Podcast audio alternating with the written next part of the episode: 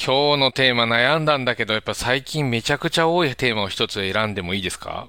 はい、大丈夫です。あ。の、よく相談されるのが、うんうん。強みと弱みをどっち伸ばしたらいいっていう、うん。これ相談、ずーっとあるんですけど、うん。国貞さんはどっちを伸ばそうと思うタイプですか？私も悩みながらなんですけども、どちらかといえば強みを伸ばそうと思うタイプです。なるほど。じゃあちょっとそこを今日は聞いていきたいと思うので、今回は子育てにおける強みと弱みについて話をしていきましょミラピカ保護者と子供のための進路相談室う。ミラピカ認定サポーターの松田貴則です。ミラピカ認定サポーターでキャリアコンサルタントの国貞若菜です。この番組は子育てに関するそれってどうなの？という疑問に対して子どもの進路選択に特化したキャリアコンサルタントの私たち2人がお答えしていく疑問すっきり解消番組です親が笑顔になることで子供も笑顔になります。笑顔が増えるような番組になったらいいなと思っています。はいじゃあ早速始めていこうかなと思うんですけれども、はい。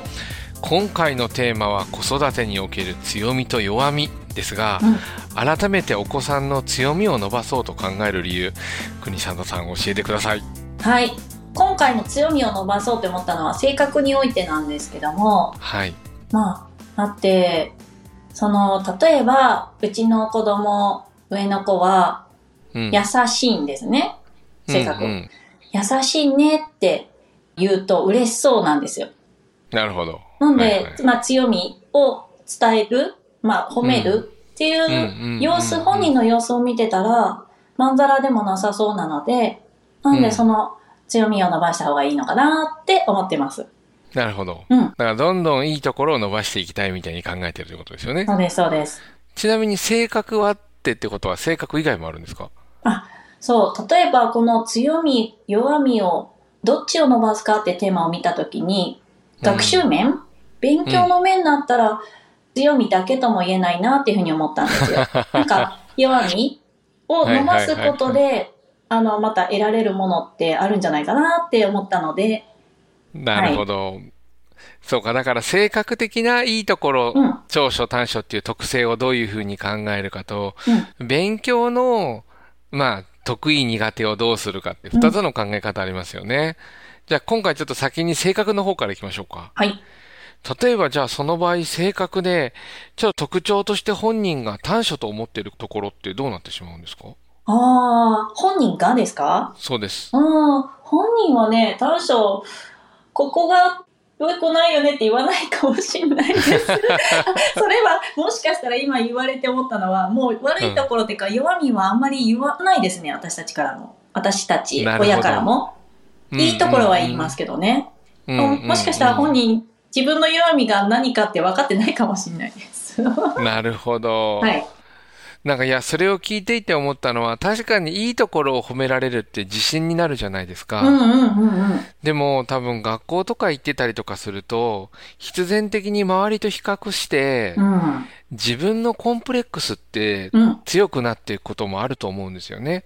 いや、そうですよね。うん。例えばなんか僕とかだったら中学校時代とか思い出していくと、こう、うん小学校のびのびやってたけど、中学校に入ったらこう全然環境が変わって、うん。周りになんかこう結構元気な人たちが多くなってきたりすると、うん。うん。なんか自分出すの苦手だなとか、うん。うん。まあ周りみたいに全然できないなみたいになった時に、うんこう逆に言うと、今まで長所だったことも忘れてしまうし、うん。なんか自分のできないところがすごくコンプレックスとしてこう。うん強まっていくこともあるのかななんていうふうに思ったんですけど、うん。こういう場合って国貞さんとかはどういうふうにアプローチされるっていうか考あえられたりするんですか？本人が、まあ、あの、うんちょっとこう、ね、いろんな人との関わりを通して、自分の弱みについて、こう、コンプレックスを抱えたり、ちょっと悩んだようなケースですよね。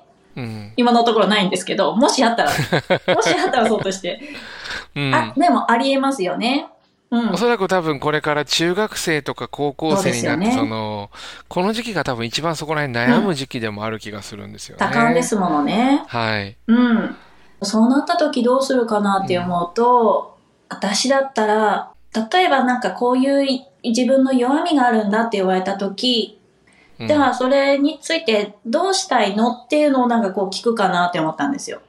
なんかちょっと、なるほど。うん。つまりうんうん。私としてはこれまで強みを伸ばそうと思ってなんか関わりをしてきたんですけど、ある場面で本人が弱みを伸ばしたい、なんとか乗り越えたいってもし思ったのだったら、うんうん。その弱みをじゃあ伸ばすためにどういうことができるかなって一緒に考えたいなって思いました。今の問いかけなるほど。で言うと、あ、でもそれはでもすごく嬉しいですね。できるかどうかは別とし分、いやて。いや、そうそうそう。実際そうなった時にどうなるかは別としてでも、うん私、親に何を求めますかって言われたら、こうしなさいって言われるよりも、うん。あなたはどうしたいのって問われるのってやっぱりすごくありがたい気がしますね。うん。うん。で、もしかしたらそれが弱みを克服したいなのかもしれないし、うんいや、自分のいいところってこういうとこだよねってこう、ある程度言ってもらって、うん。それを自信に持って強みを伸ばしたらいいんじゃないっていうのもなんか、どちらもありな気がするなぁなんていうふうに思ったりします。そう。なんでね、今回のテーマ、本当に悩ましいです。私もね。あの、その場面場面で悩むことってあるんですけど、うん。なんかこのテーマを聞いたときに、親としての気持ちももちろんあるんですけど、うんそれを子供がうね、ん。どう思ってるのかのところを、に沿って関わっていけたらいいなとは思いました。なるほどね。うんちなみに、国貞さん自身は今、自分自身は強み弱みって言ったらどういうふうにするんですか？強みを活かして、今まで、なんだろう、就職活動とか、うん。なんか仕事をしてきた部分もあるし、ででも一方、で強みだけでは、うん、なんかこう、壁にぶち当たる時もあって、うん、で、その時は、なんか弱みをね、伸ばすことで、また乗り越えてきた部分もあるなって思うし、うん、弱みを乗り越えた過去があるから、ああ、なんかこの壁も乗り越えれそうな気がするっていうふうに、あの、思えるから、うん、私自身で言うと、そう、強み、強みも弱みもうん。力になりました。うん。ただ、このテーマを聞いたとき、私は弱み、弱みを伸ばそうと思ってたんですよ。うん。えっと、弱みは伸ばさないよね。弱みを克服するって感あ、じ、そうです。ね、克服するですね。うん。弱みを克服しようと思って、いろいろ頑張って、で、それがちょっと自信になった部分もあるので、うんああれができたんだったらこれもできるかなっていう自信ですね。うんなんでうん私自身は弱みを伸ばすっていうので、これまで来たかもしれないです。どっちかというと。なるほど。いや、でもこれは、くにちゃんの言う通りね、私、これね、実は、うん。どっちかというとコンプレックスがずーっと強かったタイプなんですよ。へー、だからそうなんですか？うん。中高ってめちゃくちゃコンプレックスが強くて、うん。石橋叩いて壊すって思ったんですよね。壊すまで石橋叩くとも言うけど、もうとにかく慎重。で、そんな慎重な自分も嫌だったし、うんあと、継続できない自分ってすごい嫌だったんですよ。あ、なんそっか。松田さんの弱みってちなみに何年かって聞いていいんですか、私の闇ってだからその自信のなさとか、慎重すぎるところっていうのは自分の弱みだと思ってました。あと継。続性がないとか。うーん。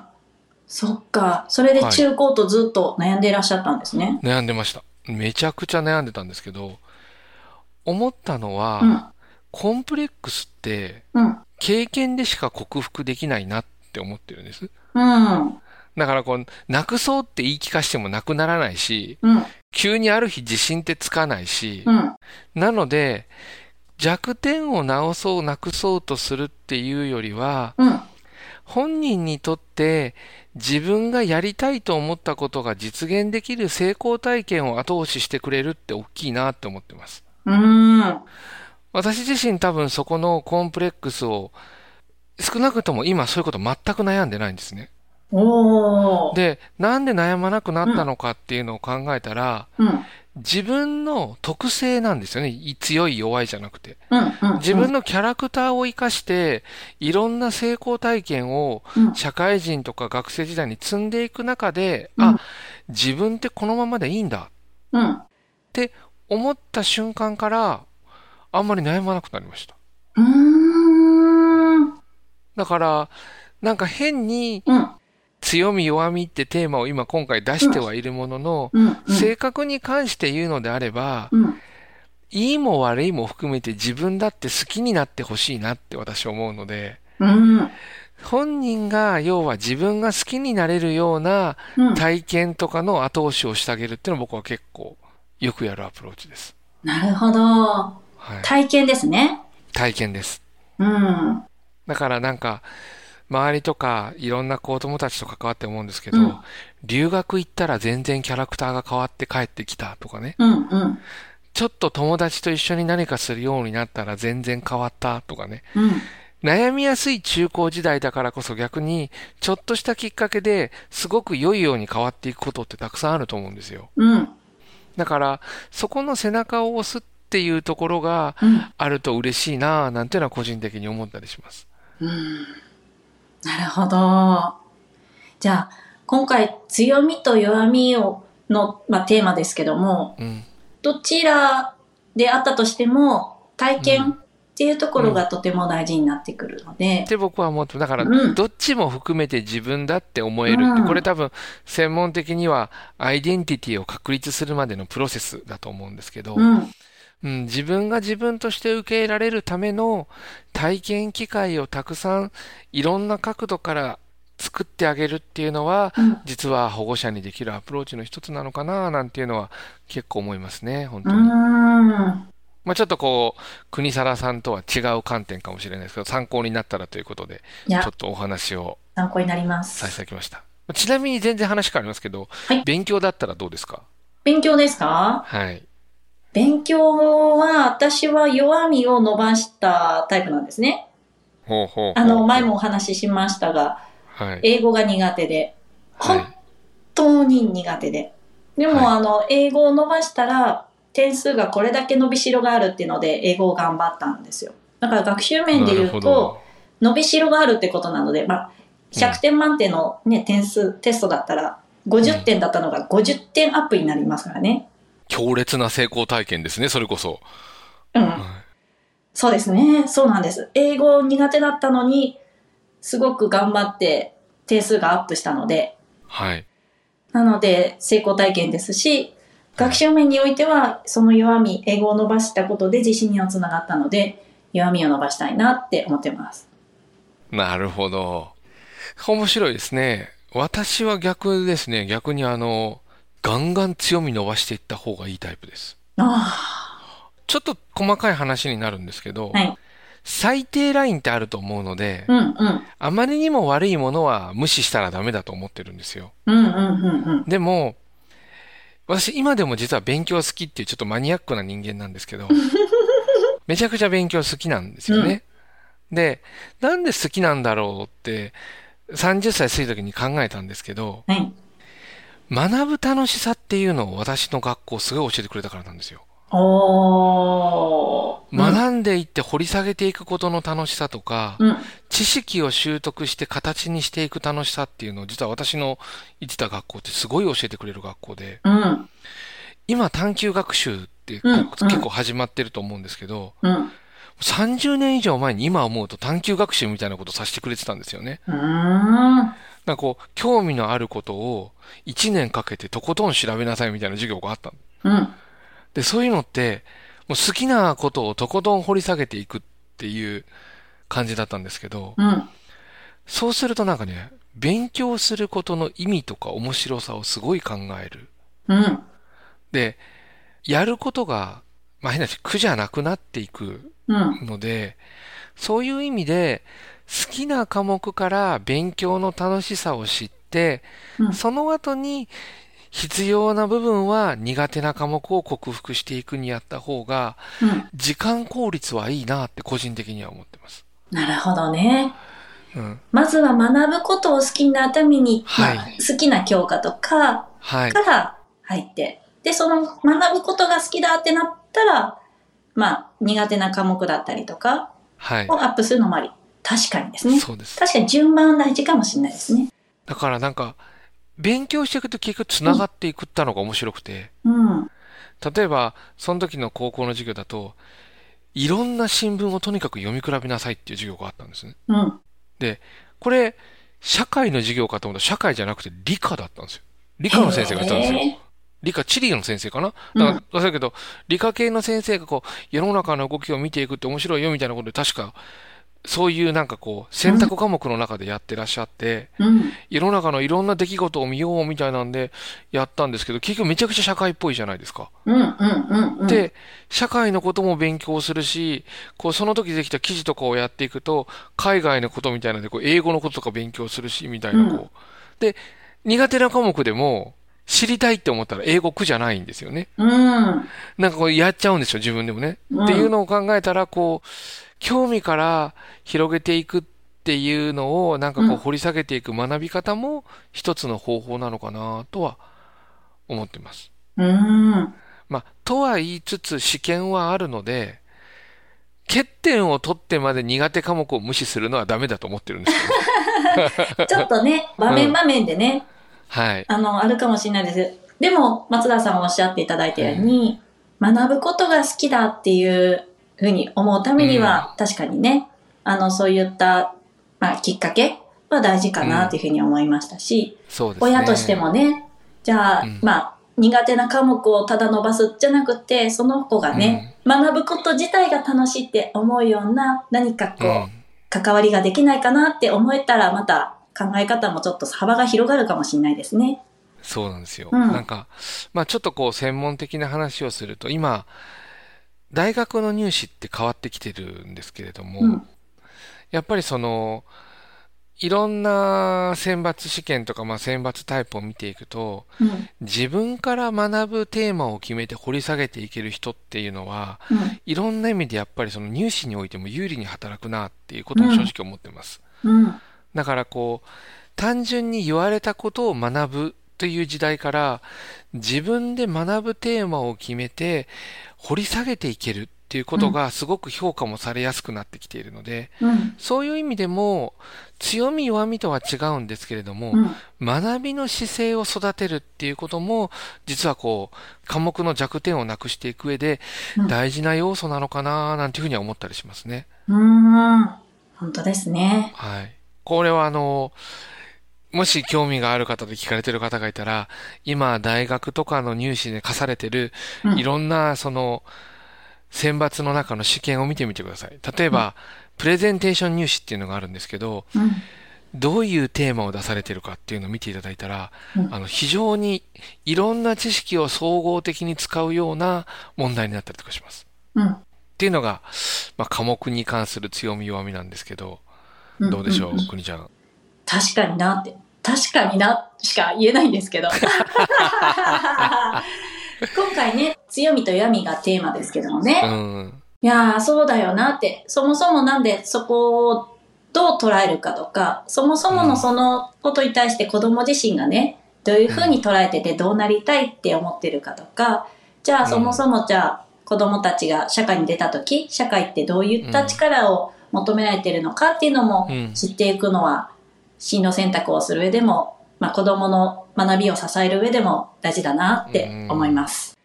なんか綺麗にまとめていただいてありがとうございます。はい。まあでも多分、この話のポイントは、ついつい相談するときって、いいところ、悪いところって見がちだと思うんですけど、うん、感覚的には特性として考えるといいんじゃないかな、なんていうふうに思ったりします。うん、だから、本人の特性を伸ばしていくっていうことが一つこう、うん、考えていく時のヒントなのかななんていうふうには思ったりしてるんですけど、国貞さんがさっきまとめてくれたやつって、うん、あの、新社会人基礎力でやっぱすごくね、コアに書いてる内容なんですよ、実は。うんうんうんうん。うん、学ぶ姿勢、もそうですし、うん、学ぶ動機ですよね、うん、こういったものがすごくこれからの新社会人基礎力には必要というふうに言われているので、うん、まあ、これも参考レベルの話興味があったら調べていただけたらとは思うんですけれども、まさにおっしゃられたようになんで学びたいのかとか、うん、何を学びたいのかとかっていうような目的とか動機を聞いたりとか、うん、本人のその自主性を引き出すっていうのが、今後特性を伸ばす上で大切なのかなと、国貞さんのまとめもそのままパクって使わせていただきたいなというふうに終わります。今回のテーマは子育てにおける強み弱みでしたが、国沢さん。これ話してみてどうでした？はい。ね、子育てにおいてね、本人の強みを伸ばすか、弱みを克服するかっていうのって結構悩ましい問題なんですけども、話してみて、そもそもね、本人がそれをどう捉えていてとか、で、どういうふうにしていきたいのかっていうところを、あの、もう少し見ていきたいなって思いました。私の場合ね。ありがとうございます。うんいや、なんかでも本当にそうですよね。なんかこう、強み弱みって考えるのではなく、こう、うんちょっと視点を広げて考えてみて、本人がどうしたいんだろうっていう、うん、こう、こちらがこうしたいじゃなくて、本人がどうしたいのかっていうのを一緒に考えていくっていうのが一番いいかもしれないし、あとは、本人のやりたいことが分かったら大人ができることって、それを伸ばす体験であったりとか、うん。ヒントとか、機会をたくさん作ってあげるってことなのかもしれないですね。はい。今日もありがとうございました。ありがとうございます。さて、この番組では感想や質問、リクエストなどお待ちしております。番組説明欄にあるメッセージフォームよりお気軽にご投稿ください。X ではひらがなでハッシュタグ、ミラピカをつけてポストしてください。もうツイートって使えなくなっちゃったね。なんかちょっとこう聞くと X って言われたら一瞬違和感あるけど、そうなんですよ。そうかって、もううん青い鳥は飛んでっちゃったみたいなね、一時そういうポストが増えましたけど、はい。あのねもし投稿いただけるのであれば、うんぜひ X でもミラピカつけていただいたら、必ず見に行かせていただきます。ミラピカ保護者と子供のための進路相談室は、各週月曜日、朝8時に更新されますので、これを聞かれた方は、また次回、えー月曜日の8時を楽しみにしておいてください。子育てのお悩みにお答えするオンライン相談サービスミラピカが気になる方は番組説明欄の URL からサイトにアクセスしてください松田さんや私ともお話できますよお相手はミラピカ認定サポーターで株式会社ミラピカ代表の松田貴則とミラピカ認定サポーターの国貞若菜でした。バイバイ。バイバイ。